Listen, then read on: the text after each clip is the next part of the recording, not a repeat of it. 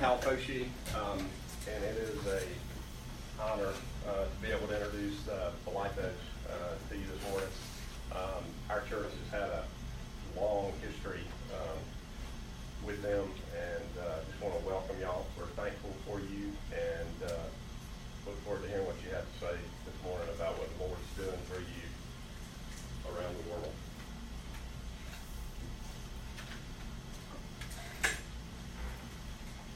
I don't know if I need a microphone or not. Can you hear me in the back okay? Or should I use the microphone? Try the microphone, okay. I don't, I'm not really friendly with these things. Well, we're very glad to be with you this morning. I'm impressed by the number of people here. One of the things I really love doing is talking about what the Lord is doing with us over in Africa and India and other places. I think Sandy could tell you, we've been staying with her, that if you let me, I'll talk your ear off telling you about what the Lord's doing with us. I just very enthusiastic about our ministry, and at the end, I'm going to talk about where the Lord's leading us now. It's it's uh, to new grounds. Anyway, we're my wife and I, Mary Lee, are members of a small PCA church in uh, South Carolina. We're independent missionaries. We're not with MTW but we are Presbyterians. We uh, we have served as missionaries in Uganda now for the last uh, eight and a half years. Our we first started on a mission field. Oh. Uh, oh well, nine and a half years. said, "Don't interrupt me." no, that's okay. Uh, nine and a half years. We started as full-time missionaries when I was too old to become a missionary. I was 62 years old, and I have health issues and I knew we we had wanted to be missionaries for many many years, but I knew I was too old. I remember telling my pastor that.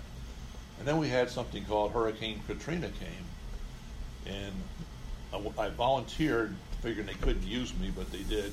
In fact, they kept me for two and a half years in Biloxi, Mississippi, and that's where we met this church.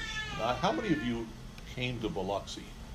Uh, just Sandy. Okay, time passes.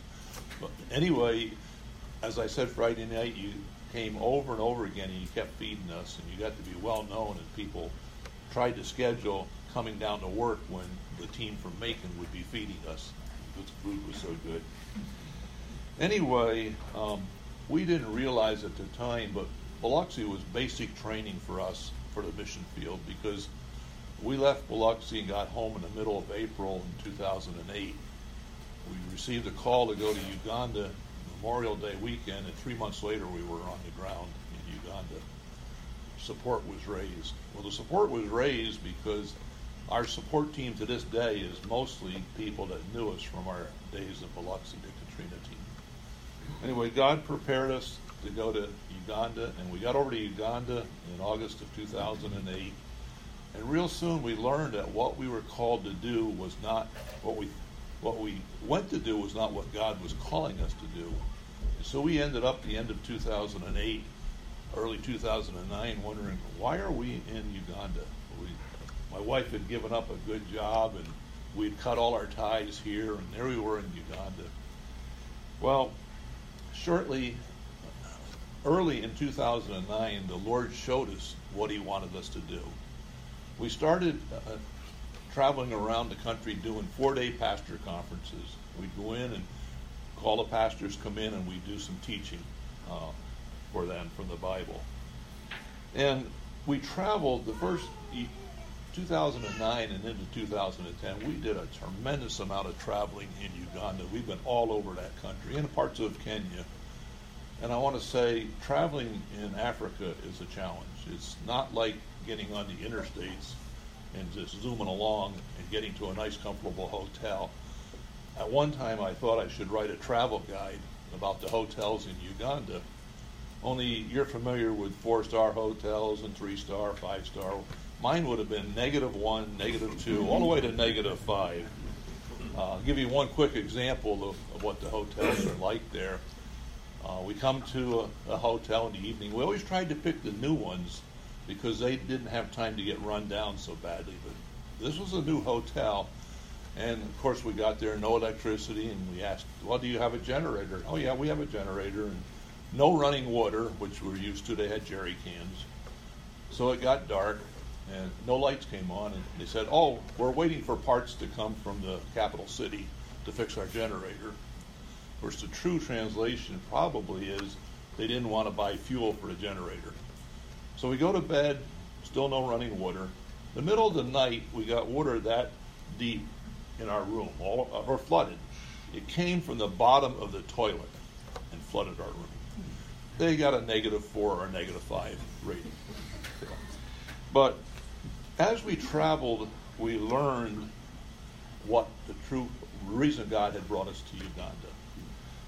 The uh, we these pastors' conferences, we found out quickly that most of the pastors in Uganda, and what I'm saying in Uganda, I'm talking about the rest of Africa, find it in India and in much of the world, uh, untrained pastors.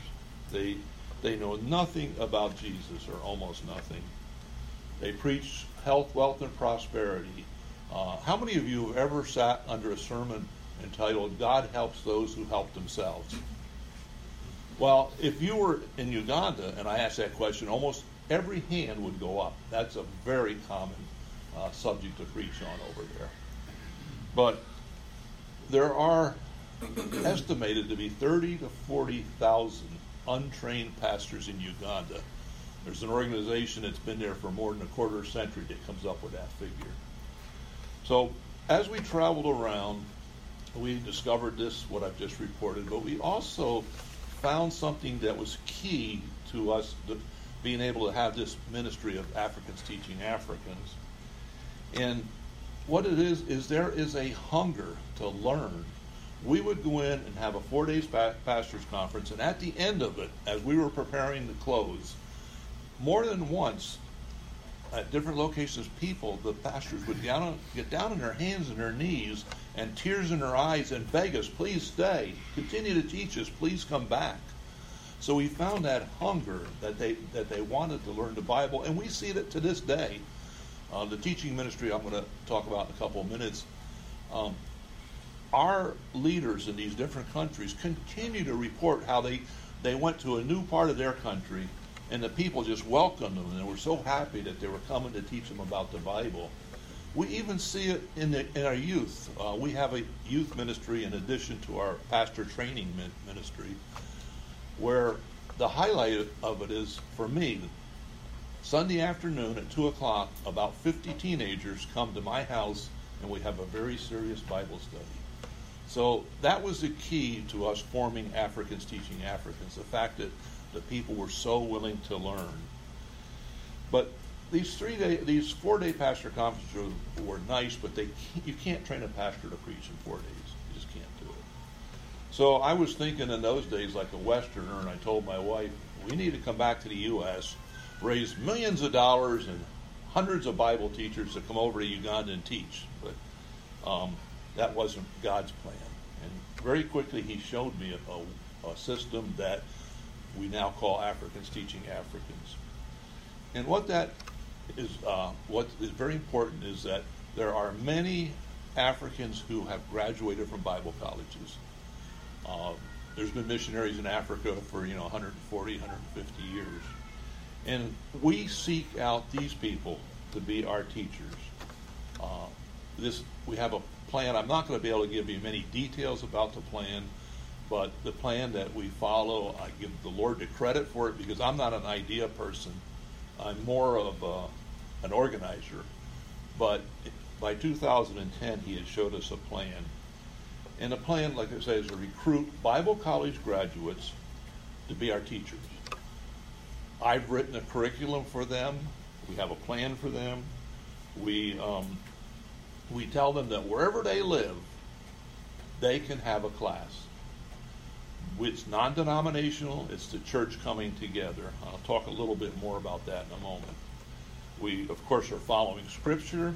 A very, very familiar passage is 2 Timothy chapter 2, verse 2. It says, And what you have heard from me in the presence of many witnesses, entrust to faithful men who will be able to teach others also. So That's the verse we're trying to follow.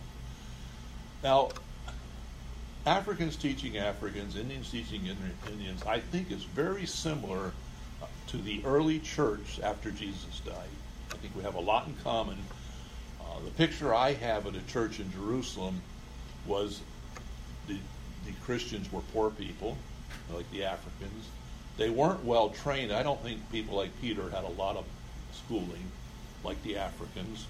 They didn't have Bible colleges, they didn't have Bible seminaries. All they had was the gospel. And yet, these Christians, as you know, went all around the Roman Empire and beyond and planted Christianity. And so that's what we're doing in a sense. We're, we're copying what they did. And the way it works is, um, well, let's say I'm at a Bible college and I'm talking to the students, and I might say to you, What's your name? And you tell me, and where are you from? And you, you tell me that. And I say, Well, what do you want to do when you graduate? And you say, Oh, I want to go back to my hometown and be a pastor. And I say, That's great. You go back and be a pastor. We need you to be a pastor. But one day a week, give up three or four hours of your time. Gather around you the, the, the pastors in your area who have no training, will never get to go to Bible college, and you teach them. And we will, we will. I've, I've written teaching notes for you. We have a guide, and we'll help you. Now, it's very practical. Uh, everybody's volunteers, so we don't have much money. But we, um, I say it's practical. Now I've lost my train of thought. This is ha- this is why I'm going to talk to you later. I need a replacement for me in our ministry.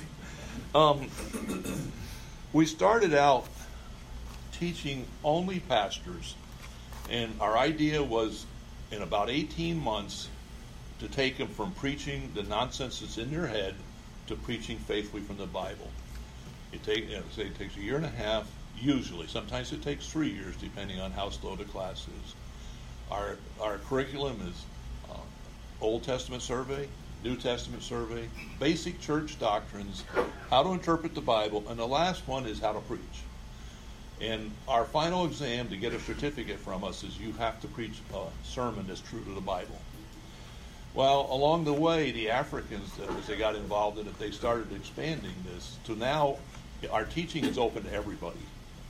Whether you're a pastor, a layman, or whether you're not even a Christian. We have in Malawi, we have currently a Muslim leader who's studying our materials. We've had witch doctors. So what we'll have is like if this is a class, you might be all pastoral camp, uh, pastors and learning to preach, and the rest of you might just be there to learn more about the Lord and all. And it's actually being used as the uh, Lord's using as a tool of evangelism. In Nigeria, our man there's creative. He went to the universities, the secular universities. They have most of them have like like an RUF, and our materials are being taught to over 7,400 students in Nigeria. Um, so anyway, that's that's where we are now. Now the other night, Friday night, I mentioned something I'll mention to you now. What drives me and uh, the passion I have for this, and what I hate is earlier today in Africa, millions and millions of people went to church and they heard nothing true about Jesus Christ. They heard about miracles and they heard all sorts of things, but they didn't hear the truth about Jesus. And so instead of being led to the cross, they're being led the other way. They're being led to an eternity separated from God.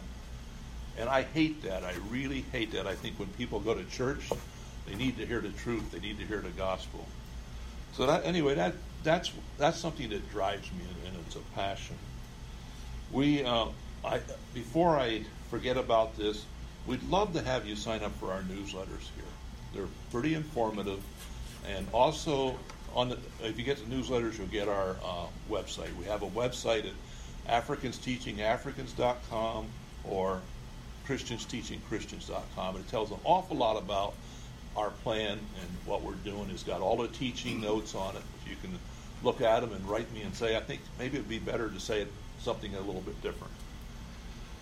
Our original, uh, when we opened this ministry up in 2010, we pictured a few classes in the local area where we live in the, the capital city of Uganda. We thought we'd stay small, but and I told uh, we we actually started before I was really ready. I started by teaching a class myself, and I said I'll write the teaching notes and figure things out as we go along, and it'll be okay. We won't tell anybody. We won't spread the word, but so we didn't. But the class spread the word. And after we, just after we started, all of a sudden we're getting calls from this area of the country and this area of the country. Come, help us to get started. We've got to have that teaching. And so we didn't stay small very long. We spread over uh, Uganda. Then we got international, Kenya and South Sudan. Um, I, I guess I've got time to tell you a little bit about how we got in India, and I'll return to Africa. In 2013, at the end of the year, my wife and I were visiting India. It was supposed to be a vacation, and she had some family members from America coming over on a short term trip. And since medical costs is so cheap in India, I went and had a thorough physical, and at the end of it, they said, You have stage four liver and lung cancer, and we can't treat you. You just go home and die. Well, God had a different plan. He uh, the liver cancer after they had, after they had, conform, uh, had confirmed it, uh, they sent me for a PET scan, and the Hindus are still struggling with this. Uh, the liver cancer was gone. They ended up operating and taking out the lung cancer. And the reason I tell this story was we were forced to spend extended time in India, and I met an Indian Christian, and he wanted to know what exactly do you do as a missionary in Uganda? And I told him about the teaching. He said, We've got to have it. We need to have this. He is now the leader of Indians teaching Indians.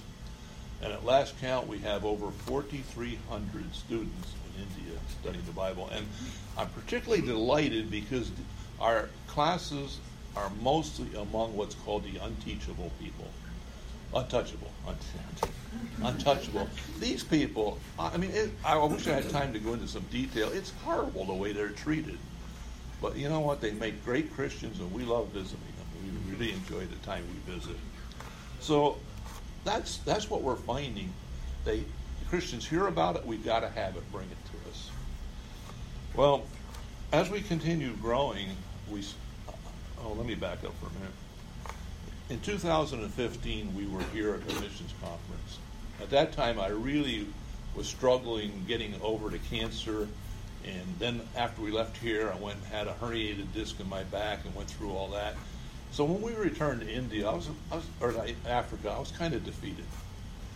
And I know God is still chuckling over this. I said, I said to the Lord, I said, uh, Lord, I don't feel competent to be able to expand this ministry to cause it to grow. But I'll just try to maintain it. And please find a replacement for me, somebody that can take it to the next level. And I, I said that to God, and I think He chuckled and He said, That's not my plan. And real quickly, He sent He put me in contact with five people who were qualified and willing.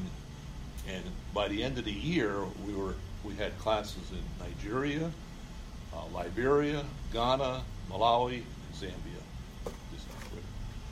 So we can, we've continued to grow. We now have classes in 16 African countries plus India.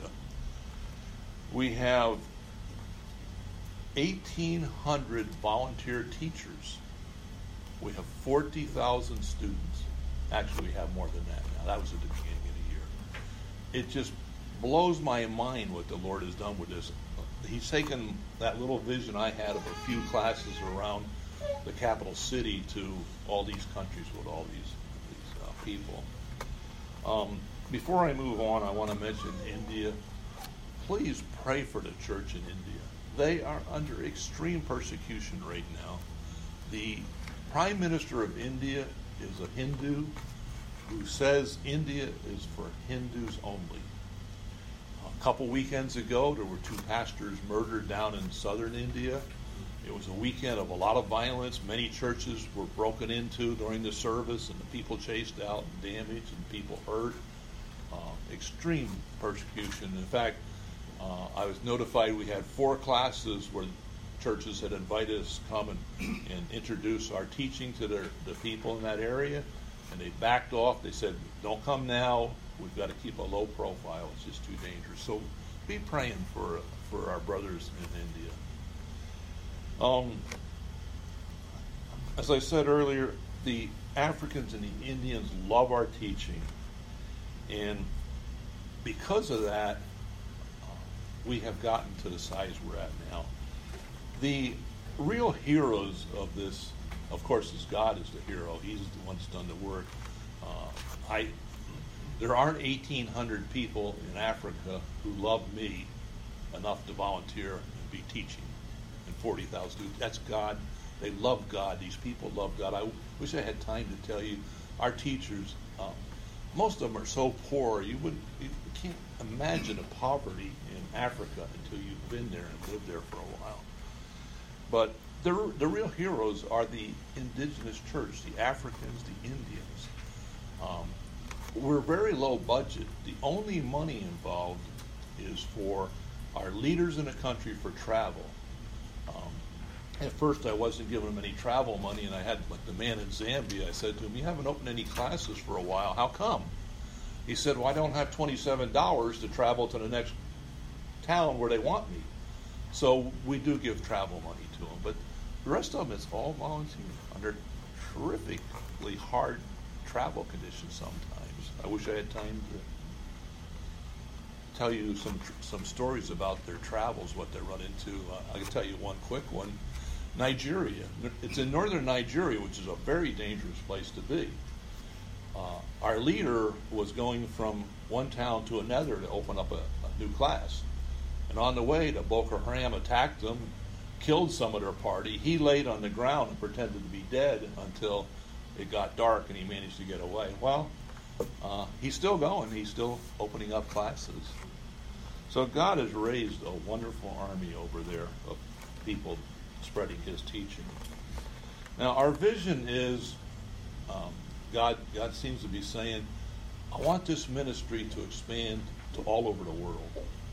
because America, Europe, you haven't enough training places for pastors. You have the seminaries and you have the trained pastors, but most of the world they don't have it. Uh, I've talked to people in other parts of the, the world, and they say, "Yeah, we need this kind of a ministry." Even some here, some of the other missionaries here today have confirmed that they need this idea. So we formed a new organization. Uh, it's it's formed now. We're still doing some of the organizational work. It's called Christians Teaching Christians, and one of the, that's one of my main priorities while I'm here is to help it get firmly established. Our vision is that the leadership needs to be in America, not in Uganda. It, it was, Uganda was okay when we were small and just starting, but the picture I have is CTC would be like an umbrella, like a corporation, and underneath it you would have Africans teaching Africans and Indians teaching Indians, and whatever other areas come along would be under that. We need to be in America for a number of reasons. Uh, one is, I mentioned money. We're not big money. We, we don't need a lot of money, but we do need money. As we grow, every time we add a country, in my mind, I'm saying, there's another $300 or more a month we need to support. Um, last this last week, the Thursday, we added uh, DRC Congo. Uh, we have now have a uh, coordinator, we call them there. That's another $300 a month. It's a very big country. I'm working with a man in another part of the country. I think he's going to qualify and come on board. Another $300 a month. So we do continue to need money. And somebody I can't do much fundraising when I'm in Uganda. The leader here will that be one of his responsibilities to go raise some funds. And we also think we need we never we don't want this to be too many Westerners involved. It's, we want the indigenous church to continue to be the people doing the work, but we need, I believe, regional American uh, uh, a director from America that would come and work like with the, church in Africa, would come and work with the church in India in an advisory position. So anyway, um, we're hoping that uh, we can find an American director. Um, I'm getting older, and we don't want the uh, ministry to die with me, so that's a big item of prayer. If you would pray um, for the Lord to bring just the right person to replace me. Uh, the I got a very exciting call Friday morning, and uh, I talked to a man. I think I really feel good about him possibly replacing me. So pray that the Lord's will would be done and we get a replacement for me. I want to say, for those of you supporting, nothing has changed about the ministry. We're still doing the exact same things.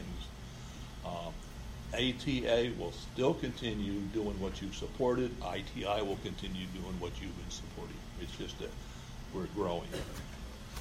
Personally, uh, we don't want to retire into to the rocking chair and take life easy.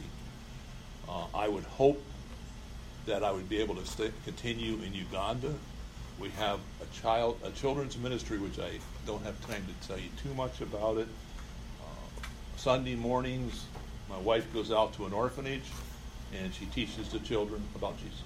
We have two classes out there. She teaches the older children, and one of the students, uh, a young African we've been involved with for years. We are helping her get through uh, a Bible college now. She teaches the little kids. In the afternoon, I mentioned I teach uh, Bible study at my home. I want to continue doing that. We we provide physical support for how many? Maybe around 100 kids, some full support, some little support and we teach them. We act as, in many cases, we act like parents. We are known as uh, grandma and grandpa to hundreds of people over there. We want to continue that ministry. And then something else that has happened with our teaching is we used to be focused on getting to the certificate. Like you get a certificate saying you uh, demonstrating you are able to preach. And if you're just a lay person, you get one that says you a certificate of attendance and it was the end. But what we're doing, what we've been doing the last year or so, is we've been encouraging our classes to stay together and st- continue studying the Bible in depth. And so I'm writing teaching notes now. My goal is the whole Bible. I don't think I'll live that long. But simple teaching notes that they can use. They're, um, I've done Book of Genesis, Amos, Obadiah, Matthew, and I just finished Hebrews. I'm hoping Romans will be the next one, which scares me a little bit. And the reason I write these notes is they they have to be written simply. Small words, they have to the lesson has to be very easy to understand. As many of you have been into commentaries, um, they're they're above the people that we're reaching. So that's that's what I want to continue to do. And so we're we're not we're not wanting to come back and just quit. We um, I mentioned our prayer requests about a, a new director. We pray that the Lord will continue to expand us. Uh, I've had some communication with uh, people in other areas of the world. So far, we haven't found a qualified person, but it's coming. We always will need money. Uh, the nature of our ministry is as we keep adding, like I told you, coordinator on Thursday, we'll continue to need money. Pray for uh, safety for us. Uganda is becoming a very, very dangerous place. We've had a dictator, he's called a president, he's been in power for 32 years. He came to power at the end of a gun. Uh, the country, under his leadership, has gone from fairly prosperous. You've all heard of Idi Amin, or many of you have. And Idi Amin was a terrible man. He was a murderer, but the economy was good when he was chased out. Now we have poverty like you, you just can't believe it. Uh, our youth, one of the things we struggle with is when our youth get old enough to go out into the world and earn a living, it's 80% unemployment for those in the age group of 18 to 25. And so there just isn't opportunity for them. Tremendous crime. The police, if, if somebody is robbing your house, don't call the police because the chances are they're already there. They are involved in an awful lot of the crime, the police themselves.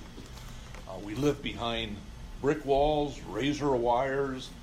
We uh, live in a, our house has bars on all the windows and the doors, and we lock ourselves in at night securely.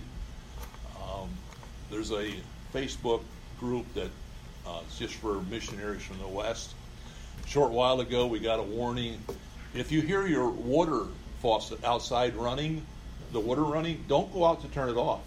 Because what they're doing is they're turning the water on, and you're going out to turn it off, and boom, they're in your house. Uh, it's, that, it's that dangerous. We've had missionaries uh, talk about waking up in the middle of the night and there's a man in their bedroom. Uh, one of my, uh, some of you may know, a lady by the name of Carolyn Phillips from uh, Birmingham. That happened to her, second floor apartment. There's a man in her bedroom uh, stealing her stuff, and what you do is you just lay there and pretend you're sleeping and hope they'll leave without killing you. So pray for pray for safety for us. Pray for health. Uh, it seems like every parasite in the world likes Uganda, and we, we have a lot of parasites. And and then with our older age, we need more medical. But um, beyond the general practice, um, Uganda's pretty sad as far as medical treatment goes. I wish I had more time to talk about life in Africa, but I do want to leave some time for questions, and I know we're getting late. Um, do you want to say anything? She doesn't like to talk. Does anybody have any questions? Um, anything you'd like to ask about? Why were the people in India untouchable? The India system, they have five castes. This is part of the Hindu religion. And whatever caste you were born into, you die. And the untouchables are the bottom. They're, they're the bottom of society. They're untouchable because they are untouchable. For example, if we're walking down the street and the sun's shining and I'm untouchable and my shadow touches you at a higher caste, you have become defiled and you need to go home and purify yourself because my I'm so untouchable, my shadow contaminates you. You go to a village and there will be a, a main village and then to the side there will be a rundown village. That's the untouchables. They're not allowed in the main village. It's, it's a horrible system. I I hate the idea that people made in the image of God are considered untouchable. But anyway, like I said earlier, I love the ministry of ITI because that's that's who we're reaching, the untouchables.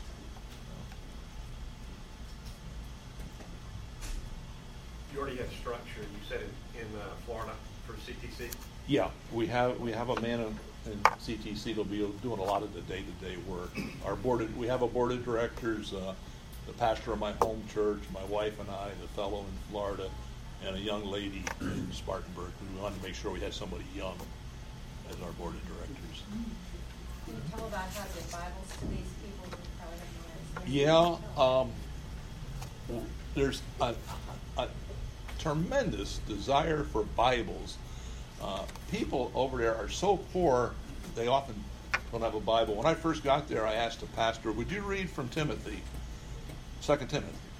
And he says, Well, I can't. I don't have Second Timothy. Because when the Bibles wear out, they wear out from the ends, and you know, what's left is the middle. We sent Bibles one time up to South Sudan with a team that went up there. And they got to the last place they were visiting. They had one Bible, nine pastors, one Bible. They're sharing the Bible. Now, it's not practical to send Bibles to us, to buy them here and send us because of the cost of getting those. Most of the countries we deal in have a good Bible society, and we can buy local language Bibles for anywhere from 10 12 $13 up to $15. We would love to love to get some more Bible money. We'll never. So once again, we'll never have enough. But we had we had a church that gave us five thousand dollars in November, and well, I'll tell you the, reports I got from the field. There are many, many happy Christians that now have Bibles, primarily they go to pastors. I think I am out of time. Am I not? Let me, let me pray for them, and y'all, y'all join me, please. Father, we thank you for Bob and Mary Lee and how you have been using them in uh, so many ways. We thank you for your sovereign hand that used a hurricane to get them to Africa and how you used cancer to get them to India. We pray that you would continue to provide them with health and safety so that um, they can continue to uh, train and teach and encourage and build this ministry that uh, you are using in so many ways. For uh, us here, we ask that you would uh, motivate us to uh, support and uh, consider being called into the field as you have called them. We, we pray for a new director, Lord. You have a plan here, and so we ask that you would be clear in who who the next uh, uh, leader who the next um, leader is for this ministry, so that uh, you can continue to use it and reach out to others. Thank you for your presence with us and for your love for us. In Christ's name, we pray. Amen. Amen.